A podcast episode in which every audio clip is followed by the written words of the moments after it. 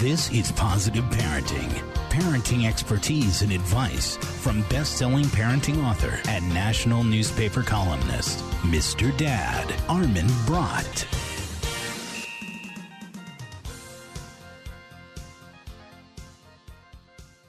Hello and welcome to today's Positive Parenting Show. I'm Armin Brott.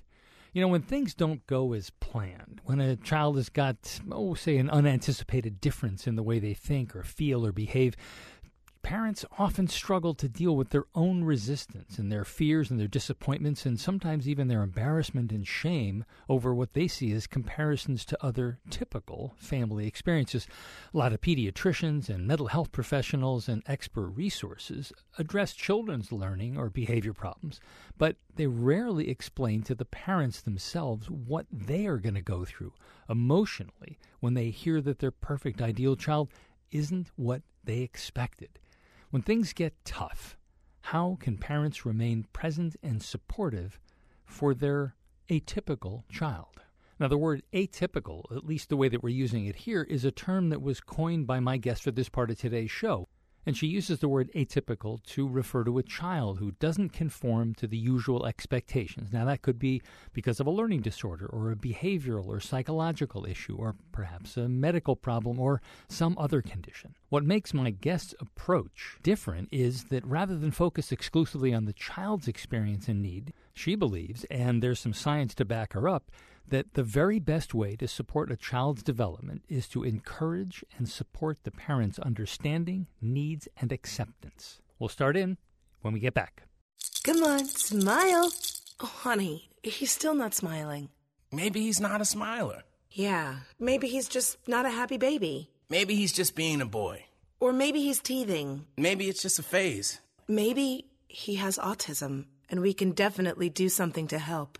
Maybe is all you need to find out more about autism. No big, joyful smiles by six months is one early sign. Learn the others at autismspeaks.org slash signs. Brought to you by Autism Speaks and the Ad Council.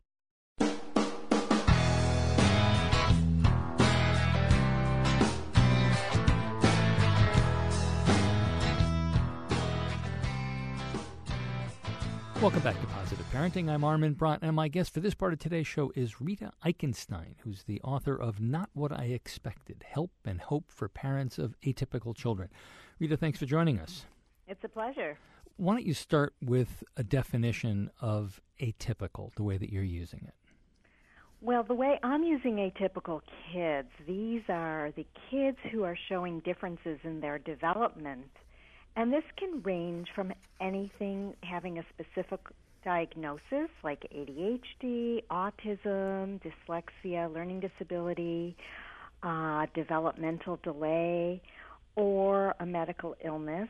But it can also include children who are quirky, unusual, and don't really have a diagnosis, but they are difficult and difficult to raise and different.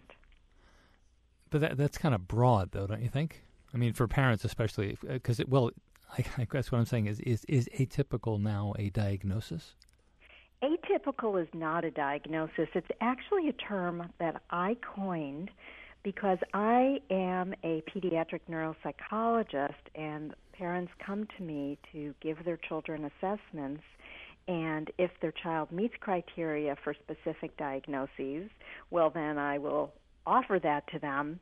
But what I found in my career is that many children do not meet criteria for a diagnosis. The diagnostic spectrum that we currently have is sort of limiting. I mean, there's there's just many types of children and it's really hard to find labels for all of them. But parents who are struggling with kids who don't fit into any category will know exactly what I mean. When their child is perhaps even gifted but atypical, so they could be gifted with social difficulties, mm-hmm.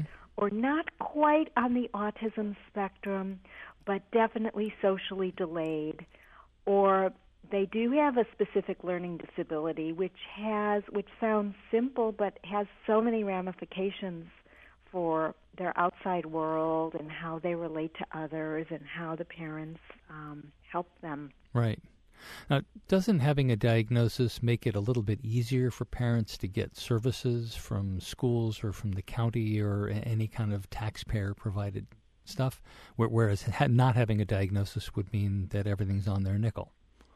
Yeah, it, it does make it easier. I mean, and easy is a funny word because when a parent does find that their child gets a diagnosis, there's nothing easy about that. It's emotionally crushing, um, sometimes emotionally validating also.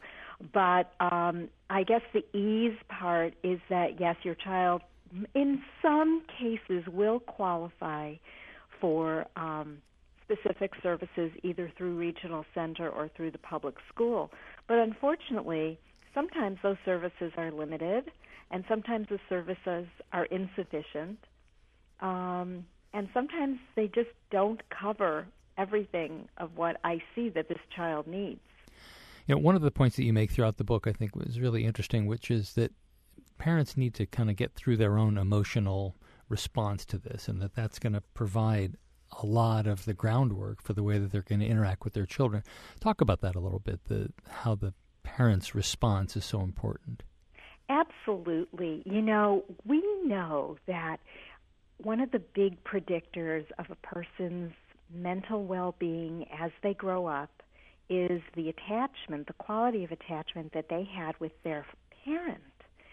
But if you turn that on their head and look at how are the parents doing and what do they bring to the table in terms of raising the child, we find that parents who have children who are atypical are worn out, frightened, um, sometimes at the end of their rope, and go through a whole emotional process that hasn't been recognized and understood uh, in the community of both parents as well as professionals who work with parents.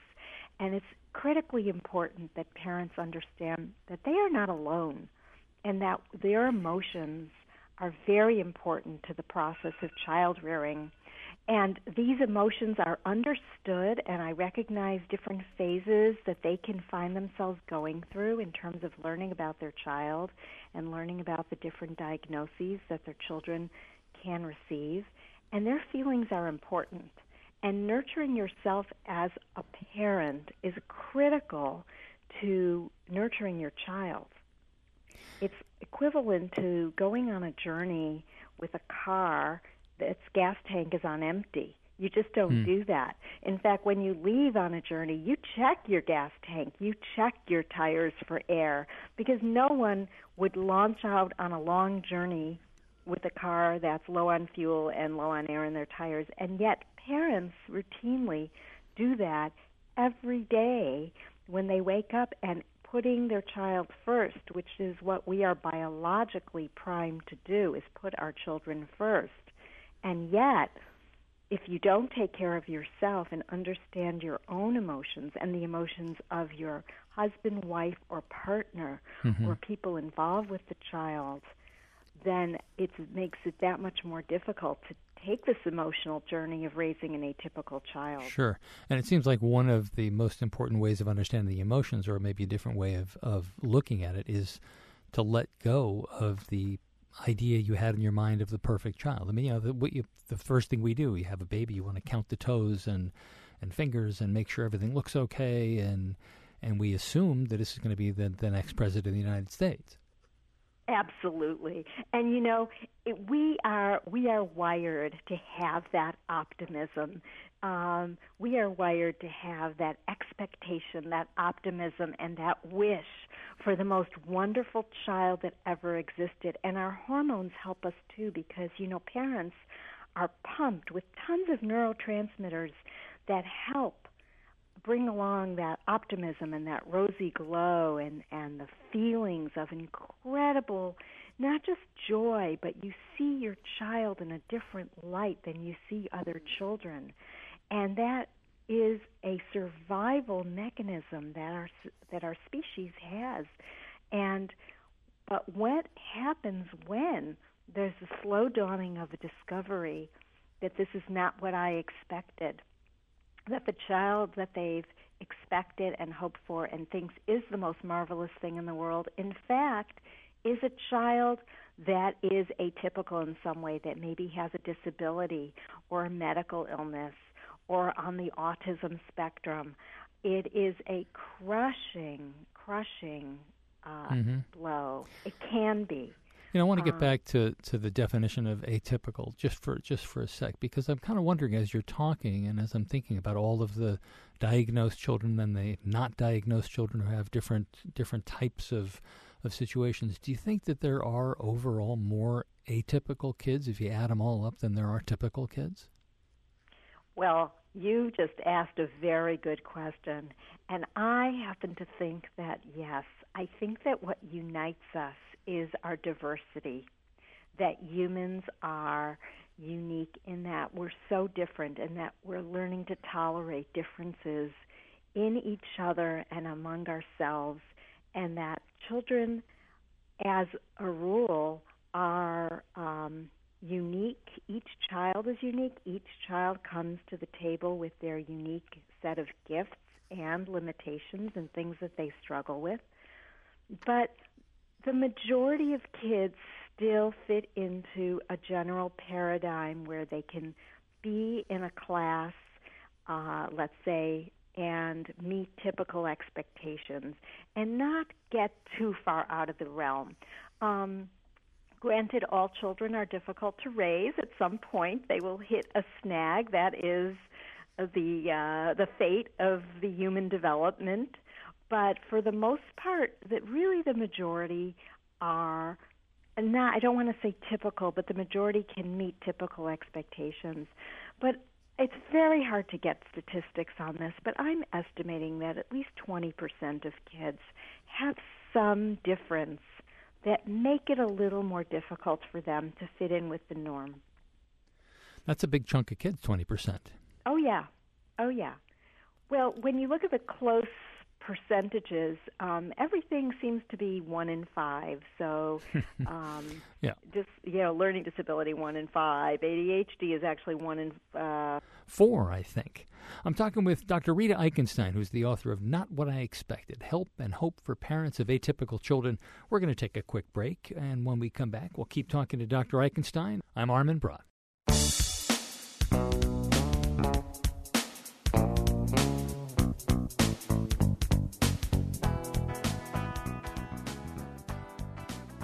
Welcome back to Positive Parenting. If you're just joining us, I'm talking with Dr. Rita Eichenstein, who's the author of Not What I Expected Help and Hope for Parents of Atypical Children. And want to just keep moving along about we were just talking about how one in five kids you feel roughly is is atypical, and that's it's not a majority. I was kind of thinking, I was wondering whether it was a overall a majority and whether the people who think they're typical are not really typical. But one in five is still still a pretty big chunk. And how do you get parents through the initial bump in the road of, whoa, there's something wrong here or something different here?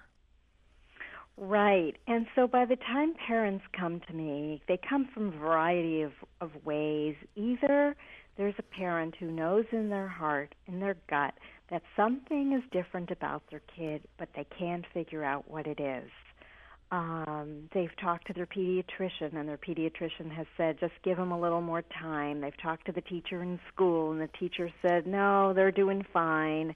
And they've talked to their spouse, and their spouse says, oh, you know, you're just making a big deal of things. And um, so some of those parents come to me self referred. Other parents are on the other side of that, where they don't see that anything is the problem and it's the school or the doctor that says to them, you know, there is something different about your child, and I think you need to have him or her checked out. Um, and that can come as quite a shock to parents. Um, and so helping them understand that we're not just going to look at what's wrong with their child, but what's right with their child and what are the strengths that their child is bringing to the situation. But more importantly, why does it look like their child is struggling right now? What is the situation in which their child is struggling? And how can I help shed more light on that particular um, disorder for them? But you know, I found that after a while of being in practice and doing this, that it wasn't really just about the child.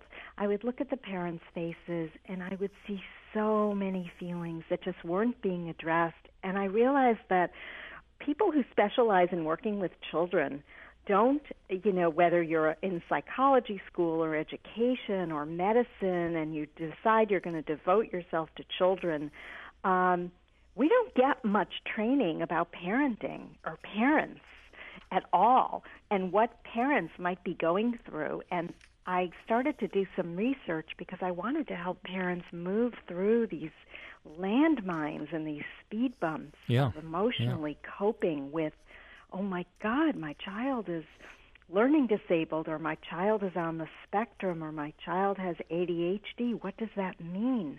But beyond what does it mean for the child, it's how are they coping with this? Right. And, and you, you I, talk about it kind of as I guess you're relying a little bit on the, the stages of grief from Elisabeth Kubler Ross. And not that there's anything necessarily in common between having a diagnosis or at least discovering that your child is atypical and a death, but there there is something in the progression. There's the certain denial in the beginning, and then there's there can be anger, and then there's depression. Talk about the, the, the progression that people tend to go through, although the steps can be out of order.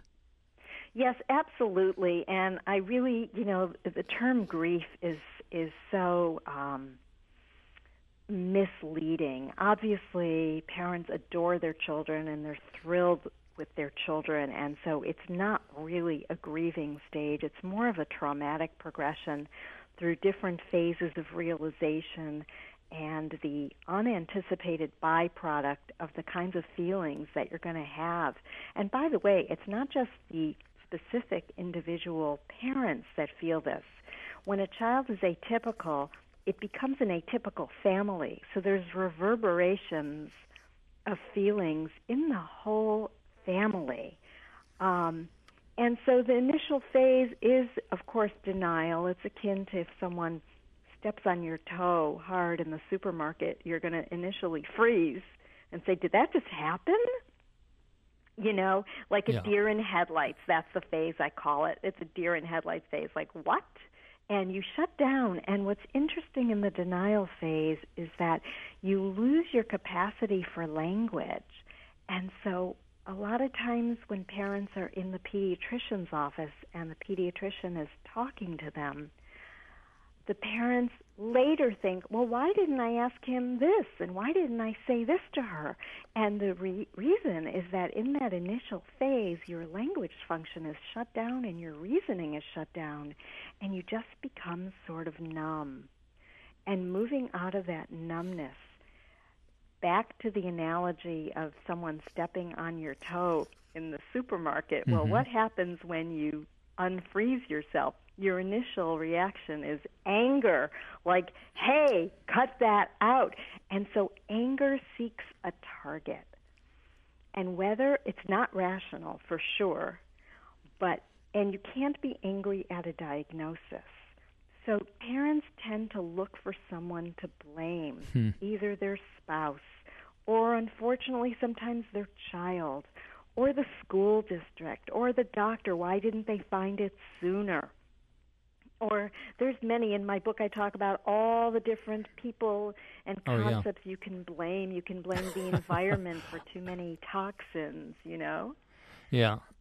So what are you going to do about this i guess is i want you to take us through how parents are supposed to respond. And of course because there are so many different types of atypical it's going to be a different thing for everybody. But can you take us through the basic progression of how to respond and how to move forward from the time that you, you get this realization that you have an atypical child?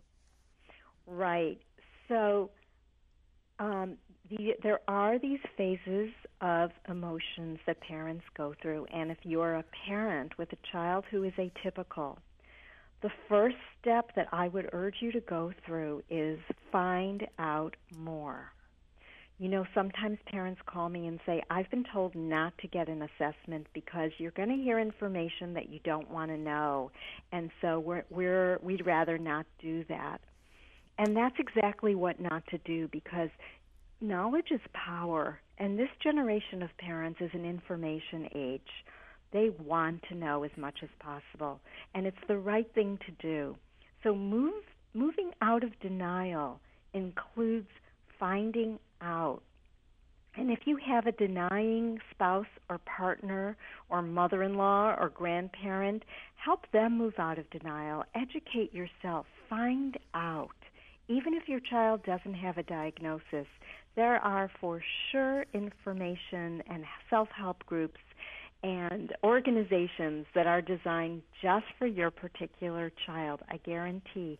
And finding those groups will help you move through that denial phase. Um, anger is particularly pernicious and um, and can cause a lot of damage and destruction in the house. Um, and it is on the parent who is not the angry parent to realize and stop the angry parent because under anger very often is fear of losing control or you feel you have lost control and you're trying to pull it back and you're really really upset that something is you know unanticipated with your child and so in the book i give um, some uh, techniques to pull back on the anger and how to hold off. And it's good for all parents because, you know, all parents get irrationally angry at their child. You know, it's nine o'clock at night and they haven't done their homework yet. Woo, total surge, total anger surge. Sure. And so I describe how to pull yourself back and really become aware. Um, and You know- then there's the bargaining phase and the depression phase. But the most important thing I want parents to know is that you will get to a place of active acceptance that your child will take you through this journey and to have faith that this is going to work out. It's going to work out. It never works out how you think it works. And that's true for everything in life.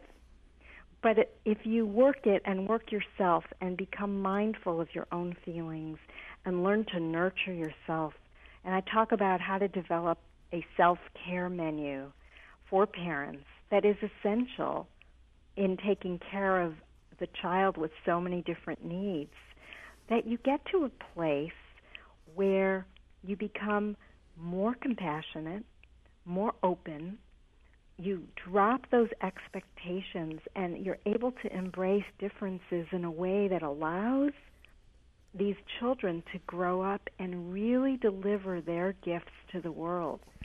And I want to say that this world needs all kinds of minds. Some of the greatest inventions and technologies and innovations have come from people who looked atypical when they were children. I don't care what Right. they were diagnosed with when they were children. Kids grow up, and if they have loving, accepting parents and a very strong attachment to their parents, and their parents are cheerleading for them and having faith in them, they can come and bring their gifts to the world. Uh, right? Dr. Rita Eichenstein's the author of Not What I Expected Help and Hope for Parents of Atypical Children. Dr. Eichenstein, thanks for joining us. Great to have you. It was a pleasure. Thank you.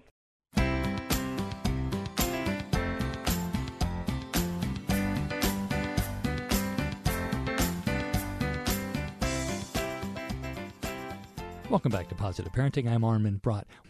Want to jump right into today's Ask Mr. Dad segment because it deals with something that I think all of us do and probably none of us really should, but we don't even think about it. Dear Mr. Dad, my wife and I have a four year old daughter who always seems to be in motion. She's not terribly good at following directions. A few weeks ago, we were out shopping at the mall and she was running around all over the place. She wasn't really causing too much trouble, but it was pretty crowded and my wife was getting frustrated. Finally, she grabbed her and said, If you don't stop that running around, we are going to go home and leave you right here. I think it's a bad idea to make threats like that that you have no intention of carrying out. She says that she was just trying to get her attention. I hate to put you in the middle, but which one of us is right? In two words, you are. You'd be amazed at how often I get this question and how important it is. One of the major jobs of childhood is to test boundaries. Just think of your child as a research scientist who turns every rule into a hypothesis. Hmm, she says, the laws of physics, in other words, mom and dad, say that I'm not allowed to do that, but I wonder what would happen if I did. The only way for any self respecting scientist can test the hypothesis is to break the rule and see what happens. If, like the laws of physics, the threatened consequences actually materialize, the boundaries you set will make her feel safe. Plus, she'll feel secure knowing that when you give her a warning of any kind, if, then, she'd better listen up. Of course, she'll still test your limits, as any good researcher would. That's her job. But be careful. Too many boundaries may make her feel so trapped that the only way out is to test as many boundaries as possible. If you're not consistent in enforcing the rules, your threats may be successful in the short run. In other words, she'll stop running around in the store for a couple of minutes. But long term, she'll learn that it's okay to ignore you. How many times have you given a last warning and then followed up with another last warning and maybe well, one or two more? Eventually, your child may come to see your warnings as suggestions or invitations just think of all the completely crazy things we tell our kids. Stop shooting Nerf guns in the house because you'll put somebody's eyes out. Or eating too many carrots will turn your skin orange. Or swallowing cherry pits will make a tree grow in your stomach. If you do A, B, or C, you'll fall down and break your neck. If you do D, E, or F, I'll take away your dessert for the rest of your life. You know, that kind of thing. We just do it over and over again. Your daughter knows perfectly well that you're not going to abandon her in the store that a tree is not really going to grow in her stomach and that you really won't take away her dessert for any more than a day or two, and that pretty much nothing you say turns out to be true. The lack of consequences just makes whatever it is you're trying to keep her from doing sound that much more attractive. If you and your wife really want your child to start paying more attention to you, you need to give clear, concise, consistent messages, followed up immediately by logical consequences. For example, she's drawing on the walls with crayon, you take away the crayons for a week. In other words, the consequence should have something directly to do with the behavior you're trying to stop. If you've got a question or a comment, please do send it over. You can reach us through the website, MrDad.com. You can also follow us on Twitter at MrDad, and you can follow us on Facebook as well, Facebook.com slash MrDad. We'll be back next week with another Parents at Play segment or an Ask Mr. Dad segment, depending on which week it is. Until then, I'm Armin Brott, but don't go anywhere quite yet because there's a lot more positive parenting right ahead. More with Mr. Dad, Armin Brott, after this from the MrDad.com radio network. Hey, there he is. How's it going? I'm having a stroke. Are you going to shake my hand or what? I'm having a stroke. Wow, you're not even moving your arm. I'm having a stroke. Are you okay? I'm having a stroke. Your face looks weird too. I'm having a stroke. Are you having a seizure or something? I'm having a stroke. When someone is having a stroke, they may not be able to say it with words, but their body language will tell you loud and clear. I'm having a stroke. You just need to know the sudden signs. Look for FAST, F A S T. F, face drooping. A, arm weakness. Or S, speech difficulty. Then T, time. Time to call 911 immediately because the sooner they get to the hospital, the sooner they'll get treatment. And that can make a remarkable difference in their recovery. Know the sudden signs face, arm, speech, time. Spot a stroke fast. Visit strokeassociation.org. Brought to you by the American Stroke Association and the Ad Council.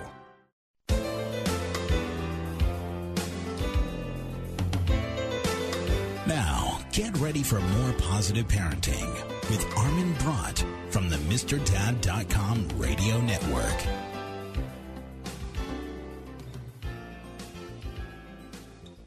Hey there, welcome back to Positive Parenting. This is the second half of the show. I'm Armin Brott.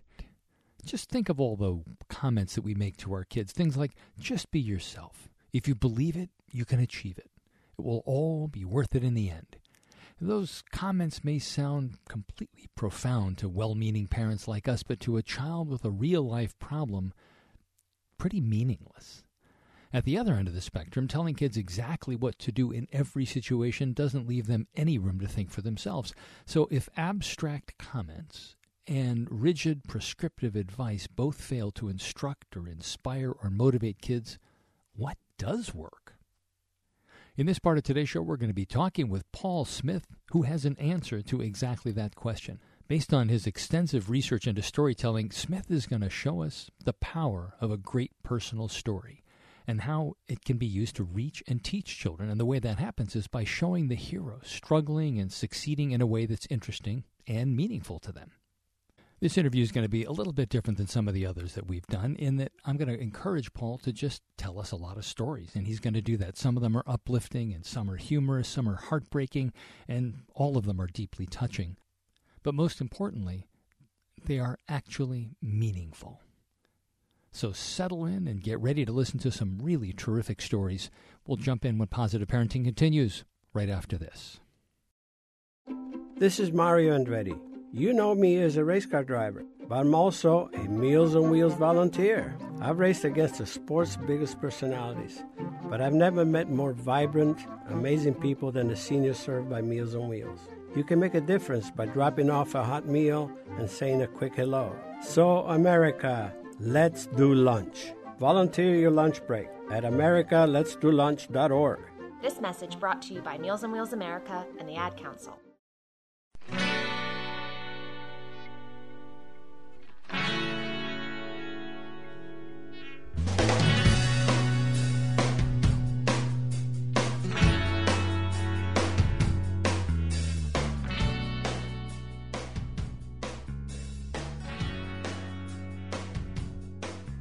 Welcome back to Positive Parenting. I'm Armin Brott, and my guest for this part of today's show is Paul Smith, who's the author of Parenting with a Story Real Life Lessons in Character for Parents and Children to Share. Paul, thanks for joining us.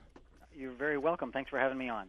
You know, this book is a collection of stories, but they're stories with a message. And they're not deliberately stories with a message. They're actually real life stories of things that happened. And, and uh, you know, we talk about that in writing classes and you talk about that you talk about that in other situations where it's much more effective to give somebody an example of something that actually happened rather than try to say you should be honest you shouldn't steal you should take the initiative you should apply for jobs you don't think you can get you know that that sort of thing Yeah, in fact, I, I think that's both. I, I think they're they're both. Yes, they're stories, and yes, they're true stories. But I, I think they're also deliberate um, in that I, I would I would encourage you to use them in a deliberate fashion, as opposed to just telling somebody a story to entertain them. You know, these these stories were chosen out of the literally um, nearly a thousand stories I collected throughout my interviews because they did have such a um, a clear message in them that a, a significant life lesson or character lesson could be drawn. So, so they, they were chosen deliberately, and I think you should use them deliberately. But yes, they are stories, and I just think we, we learn better from stories than we do from. yeah. now you, you're the author of, of, of another book on stories called lead with a story. I'm just curious how you did the research for this. Did you say to people look i'm doing another thing on stories and let's talk about ambition. Have you got a story about ambition? Or how did you elicit the stories? Yeah, that's a great question because the the questions that I started answering or asking at the beginning of the research for the book didn't work at all. I mean, I I, I, tried kind of what you just said. I asked people to tell me their best stories, and I very quickly got nowhere. And what what I learned was that um, people don't think of um, of the most meaningful and growthful and insightful moments in their life as stories. They think of them as meaningful, memorable, insightful moments in their life. They don't become a story until they they're told by somebody else. So asking people to tell me a story really didn't work at all. I had to ask them, you know, tell me about a time in your life when you learned a very important but completely unexpected lesson, or what's the biggest mistake you've ever made and, and why, or or describe a vivid memory you had as a child where, where you felt terrible about how you made somebody else feel. Or so I had to ask specific questions to get at those Hmm. those meaningful life moments, and a story would emerge. But yeah, when I asked for stories, uh, that that didn't work at all. Well, let's have you tell us some stories as we go through this. I think one of the ones that appealed to me, actually, there was kind of a, a series of these things. There was one on courage, on self reliance, on integrity, uh, that kind of came back to this one little f- quote from Wayne Gretzky, the hockey player. Uh, at least it's attributed to him, where he said something along the lines of, You miss every shot you don't take. And I just thought that was so insightful. And it's, you know, a kind of, I guess, poetry, the, the poetry version of a story. I mean, it's just concise, it's short. It basically says, if you don't try anything, you'll never get anywhere. And I want you to tell us uh, one of the stories from uh, from Courage about that that particular idea. Is there one in particular you have in mind? What Well, you think of there w- there was one about the girl, the high school girl who applied for an internship that she shouldn't have got, or that Hmm. she that she wasn't qualified for. That was it was open only for college students, and people were discouraging her, and she ended up applying for it and got it. Yeah, so this this was in uh, New York, um, and she uh, and, and you're right. She was a high school, uh, very bright high school girl, um, and she wanted this internship at a. Uh, it was a medical in, in the medical field, um, but her parents and a number of other people, adults and her friends, told her, you know, that the thing is listed for college students only. Um, you'll you'll never get it. Um, but she was determined to, to at least try. So she applied. She wrote this long essay about why she was so passionate about getting the job, and um, just uh, really did her all to get this job. And it turns out she did get it, and she was super excited. And she was began the job and was working a few weeks into it, and ended up overhearing some two other people at that uh, company talking when they didn't know she was around to listen, and they were talking about her and essentially arguing about why she got the job. And, and kind of what one of them said was, yeah, she really wasn't that qualified for the job. And the other one said, well, yeah, but she was the only one that applied. So, you know, and imagine she's like hiding behind the, you know, the beakers in the lab there listening to this conversation. And it became painfully clear to her that uh, all of her family and friends were right. She wasn't qualified for the job. But they were also wrong in that she did get the job, and it just, it taught her a lesson about you know half of winning is just showing up. That's another famous quote by somebody else who, whose name escapes me right now. Woody Allen, I think. But it's just showing up, you know, is really half the battle. And so that that was her character lesson from this is don't let people tell you just because you're not qualified or not the best qualified not to try because there are all kinds of things in life that that go unstriven for. And I've, I've, I've probably made up a word there as well. But you, um, she learned that lesson. and She's tried it a number of other times in her life, and she's she's gone for for bigger and better things than she ever thought herself possible uh, to, to achieve, and she's done them. And and some of the time, it turns out because nobody else wanted it for whatever reason. Which doesn't necessarily make it any less valuable. I mean, the fact It that wasn't to her; it was highly valuable because she Right. ended up getting into a great medical school as a result of that, you know, early experience, you know, in in a lab. So, yeah, yeah, absolutely valuable to her. Not sure why nobody else wanted the job. Maybe they didn't even know about it. Now, how about something about grit and persistence? Yeah, so um, there there are a, a, a number. Um, one of them that uh, is kind of near and dear to me because it's somebody that, uh, that, that that lives you're not too far from me here. Um, a young woman who um, learned to learn gymnastics as a child, and one of the first moves that you think of when you think of gymnastics is called a kip, and it's and uh, you won't recognize the name, but you'd know it if you saw it. It's that Oh, move yeah. that they use on the, the uh, uneven bars, and it's that one where they jump up, grab the high bar, turn themselves upside down, and they're hanging upside down under the bar, and then in what to me looks like a complete disregard for the laws of physics, they end up flipping themselves upright to where they're now on top of the bar with their legs dangling below, and Right. it's a very, very difficult move to learn. In fact, it takes sometimes years to learn. And this young woman um, named Emma, she uh, she was about to quit because she just couldn't. She didn't think she could do it. And her coach told her, "Look, you're going to have to try this a thousand times before you get it." Um, and in fact, she she couldn't learn it, you know, all at one time. She had to learn one part of the move separately from a different part of the move, separately from a different part of the move, over the course of months, and then near the end, start to put these moves together. And of course, at the end, she she did learn how to do it, and most gymnasts do if they stick around uh, long enough. Um, but but imagine this: that she literally for for an hour or two a day, for over a year, she spent learning this move that literally takes only three seconds to execute uh, on the uneven bars, and it, it, it just took that many tries. And so here she was, a seven or eight year old girl, and she learned at that age the the value of persistence and grit, uh, and some of the things most worthy of being achieved happen because you don't give up. And you know, I, I just know that with my own kids and probably myself as a kid, we try a new sport or a new a new anything two or three times, and if we're not great at it, we walk away. And just imagine how how few people would be good at anything if they gave up that early. Yeah. You know, I think that's happening more and more, though. The kids are giving up, and partly because we keep telling them how great they are, and they don't want to disappoint us by being anything less than great, so they don't try new things right. as much the, as they the interesting could. thing about her, she she went on to do a number of amazing things, and and but at several points in her life, in college, it happened again, and then in the workforce, it happened again. That there were skills she needed in school and in, jo- in her job that took many many repetitive you know times to get it right, and so some of us don't learn that till we're 40, you know, and she learned it at the age of eight. And I think it'd be great for most kids to do that early. This whole conversation is kind of reminding me of the dinners we used to have with some old friends of my parents. There was a guy named Michael Shurion who was what he called a literotherapist, using literature to work with his patients as a, as a psychotherapist. Fascinating stories the guy would have. Paul Smith is the author of Parenting with a Story Real Life Lessons in Character for Parents and Children to Share. We're going to take a quick break. When we come back, we'll keep talking to Paul. We'll get some great stories about a lot of other things hard work and self confidence and humility and respect for others. Is just, there's really a, a tremendous variety here, and, and can't wait to hear some more. I'm Armin Brott, and you're listening to Positive Parenting.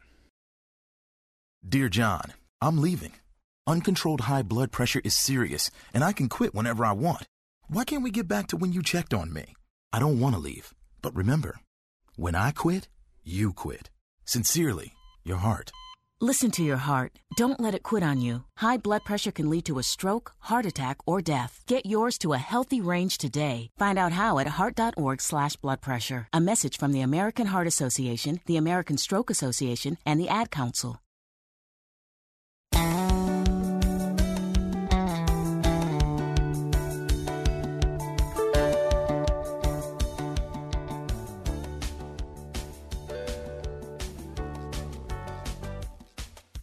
Welcome back to Positive Parenting. I'm Armin Brott. If you're just joining us, talking with Paul Smith, the author of Parenting with the Story Real Life Lessons in Character for Parents and Children to Share. So, I want to ask you something before we go on. You had all these people telling you stories. You said you had nearly a thousand of them. What was one that stands out as the, the one that just completely took you by surprise?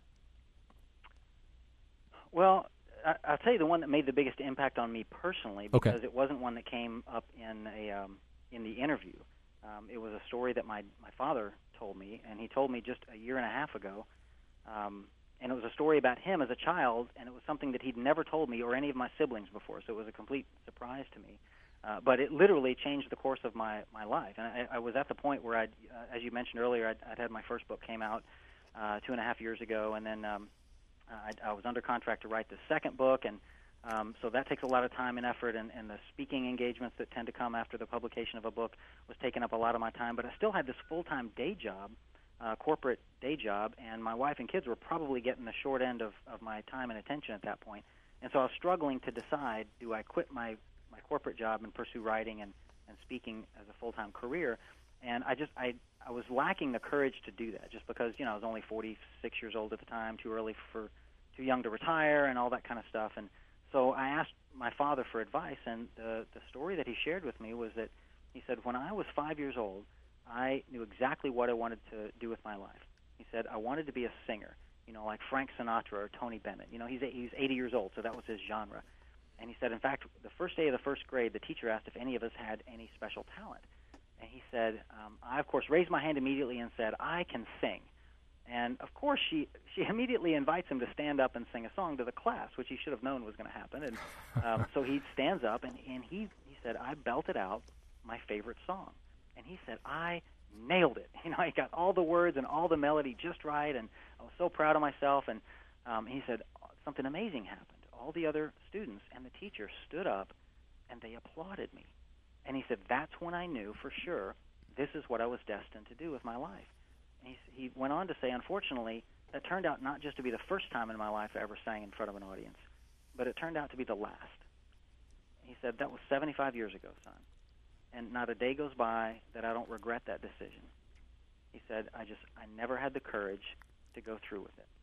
And he said, Someday you're going to wake up and you're going to be 80 years old like me, and it's going to be too late to pursue this dream and you're going to regret it. And he, he, he literally closed out by, by saying, you know, I'd love to see you achieve your dream, but, but that doesn't mean in your lifetime, son. That means in mine. and I, I mean, you know, tick tock. My dad's 80, and uh, you know that he just he laid the gauntlet at my feet to to quit my job and do this professionally. So quite literally, two days later, I walked into my boss's office and I resigned from my two decades long career to pursue this dream. So that wasn't a story I was expecting, but it absolutely is the most impactful story that I've ever heard in my life. That's really amazing. It sounded like from, from reading some of the other stories in here that your dad was, was quite a character. There, there was one of uh, him and you, and I guess one of your siblings, sitting in a restaurant and he's ordering quiche. yeah, that was probably my earliest lesson about what it means to be a grown up, to be to be a man in my case, or a, a woman in a, in a girl's case. Um, it was it was on what was called Secretary's Day. This is back in the mid '80s, and they still called it Secretary's Day back then. But if you'll recall, that was right after this book had come out, a wildly popular book called "Real Men Don't Eat Quiche." And so, even if you hadn't read the book, everybody had heard the title of that book. And so, uh, at lunch that day, uh, that had myself, my father, um, and uh, my him and his secretary. It was Secretary's Day, and we were all at lunch there. I was there with my boss because I was one of the secretaries. I was only 16 or 17 years old. I was literally a file clerk, um, and we were there to have Secretary's Day lunch.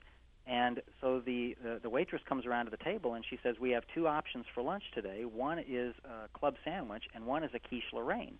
And like I said, of course, this book had just come out, so all the men at the table are very quickly ordering the club sandwich, including me, because of course I'm 17, so I'm insecure enough in my masculinity as it is and the women, most of whom were ordering the quiche. Well, it gets around to my dad, and he says, "You know, I've never had a quiche before. I tell you what, how about you bring me half a quiche and half a club sandwich? That way, if I don't like the quiche, I still got my half a club sandwich."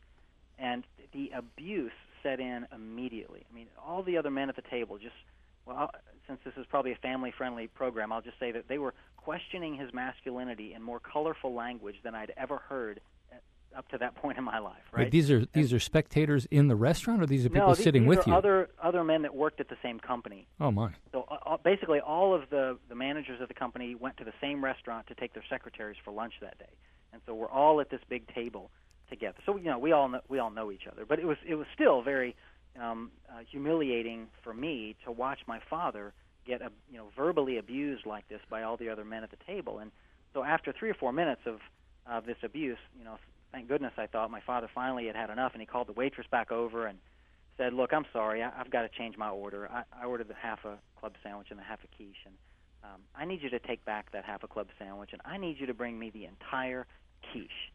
And I mean, it was silent at the table. I mean, the men's their jaws just dropped. I mean, here they had thought they had they had abused him into submission with all of their, you know, uh, teasing and in fact they did you know the opposite. He he he got the best of them. Now now i i still don't know if my father likes quiche but that day he ate every bite of that quiche with a smile on his face. And it just without even n- meaning to do it he taught me a lesson about what it mean what it means to be a, a, a real man which is to not care so much what other people think and and how to stand up to peer pressure. Um, so that's a story that I now can share with my. I have two boys at 15 and 10 years of age, and I share that story with them, which teaches them the lesson of how to stand up to peer pressure. And it doesn't have to be involve eating quiche. It could be with anything.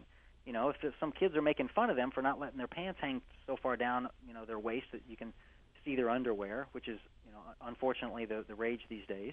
You know, they know what to do. What they do is they pull their pants up even higher. You know, they do the opposite of what their tormentor is teasing them about, uh, or, or doing it more instead of doing it less. And eventually, you can see their tormentor would just get exasperated and walk away. You know, that's the way to resolve a situation, as opposed to me telling him, you know, if you stand up to a bully, they'll always back down, or if you stand up to peer pressure, you know, that that's just that's not very helpful. But the story yeah. about my dad really helps them figure out a way to deal with the situation. You know, the, the lessons that come from our dads are, are so interesting. I'm just thinking of one now where my I had a when I was young, really probably ten or so, had a little bit of a, an issue with uh, shoplifting and got caught a couple times. And my dad happened to be an attorney working in the the uh, district attorney's office in Alameda County, and he'd been telling me, "Don't do that. It's a bad thing. It's the wrong thing. That kind of stuff." And then at one point, after I got caught, he took me down to the jail, and because he knew all the cops there, he had me fingerprinted and put into a cell for probably ten seconds. I mean, it was it was not not long That was a long ten seconds, though, wasn't oh it? my God, that was that, that was the ten seconds where I decided I never ever in my life want to come back here again. Yeah, I like and you know, that's just like no no words. There was no lesson here. I mean, no no overt lesson. He wasn't Right. saying I'm going to teach you. This was like, Right. you know, so you realize, oh my, this is what happens to people. Oh boy, Yeah. don't want that anymore. I, definitely like your dad already. He's a good guy. Uh, he had some some other odd punishments and things like that, but we, we'll save those for another day. I, I trust you got past your shoplifting uh, habit. I did, uh, and now I'm, I'm it's cars now. oh my! no, it's not. so, w- what's one that you have told your kids with some success? Yeah. So, um, well, the truth is, I probably told half of these to my kids because they they ask me for them every night now. Which it, once you start telling stories like this to your kids, they'll they'll actually ask you to tell them stories. But w- one of my favorite that I think is the most effective is um, a, about a young man named Chad who was uh, the captain of his high school basketball team. And uh, one night he had all over the all of the other players over at his house for dinner the night before a big game, and they're talking about the, their strategy for the game the next day. But they're teenage boys, so they're also talking about girls. And one of the girls they were talking about was a young woman we'll just call Jenny, um, and she's a, a very special young lady. She she was in a wheelchair and she was blind in one eye and um, had difficulty speaking, so she had to talk with a, one of those computers synthesized voices Oh, like yeah. Stephen Hawking and a number of other very visible disabilities. And so you can imagine they weren't saying very nice things about her. Well, at some point during the evening, Chad's father actually overheard this conversation, and it was his son, the captain of the team, that actually instigated this conversation. And what he did about it was just brilliant. He, he, he actually showed up at school the next day at lunch, unbeknownst to his son, walks into the cafeteria where, when they're all eating lunch. He goes up to the table and he says, Son, where's the girl? And of course, Chad immediately knows what he's talking about, and he's like, "Oh my gosh, Dad, I'm so sorry for what we said last night, but please don't embarrass me in front of my friends here." And his dad just repeats it, "Chad, where's the girl?" So he points over to a lonely table somewhere on the other side of the cafeteria where she's probably eating by herself, like she probably does every day. And um, he says, "All right, I need you to stand up, and the, you and the rest of the boys here need to follow me over there um, right now." And he coaxes them to do that, and they go sit down. And he just asks Jenny four questions that just com- completely changed the way these boys thought about how they should talk about other people. He, he said he asked her, "Who's your best friend?" And she said, "My mom, Stacy." And it probably spoke more about her lack of social network at school than it did about her wonderful relationship with her mom, right? And that probably wasn't lost on those boys. You know, secondly, he said, "What does your dad do for a living?" She said, "I don't know who my father is." Okay, that was a sobering answer. The third question was, "How long have you been in a wheelchair?" And her answer that she types out on this keyboard was, "My whole life." And here are these boys that run up and down on a basketball court every day, and now they realize she's never done that, and she never is going to do that. But the last one just really took the cake. She, he, he said, "What is it you dream of and love to do the most?" And her answer was, "I love listening to the girls cheer at the boys' basketball games." Okay, their basketball games. The very boys who were making fun of her last night, her favorite thing in the world is to listen to the cheerleaders cheer them on. So if there was any shame left, you know, inside them, it was all out at that point. And so, of course, they they very quickly changed their attitude about Jenny, and of course, uh, by that time, the entire cafeteria is listening to this conversation because it's so unusual to have a father show up unannounced. And anyway, within a week, Jenny was the honorary captain of the cheerleading squad, and you know, her her entire social uh, life changed after that. You know, because of that, those four questions and that Hmm. one very bold uh, lunchtime unexpected meeting with dad. Um, Wow. And so when I share that story with my kid or with other kids, you know, they they learn the lesson that gosh, you know, just getting to once you know somebody just a little bit about them personally, it's really hard to make fun of them. You know, before you've walked a mile in their moccasins, Right, so to speak. right. Um, so, so it's very important to, if, if you find yourself, you know, teasing somebody like that, it's probably because you don't know them very well. Get to know them a little bit, and then see if you feel differently about it. Great place to end it. Paul Smith, the author of Parenting with a Story Real Life Lessons in Character for Parents and Children to Share. Thanks very much, Paul. Great to have you. You're very welcome. Thanks for listening to Positive Parenting. You can get more information on today's show and what we're working on in the weeks ahead at MrDad.com. While you're there, visit the MrDad.com gift shop with everything you need to help you become the dad or mom you want to be. Positive Parenting is a production of the MrDad.com radio network. Now, go be a great parent.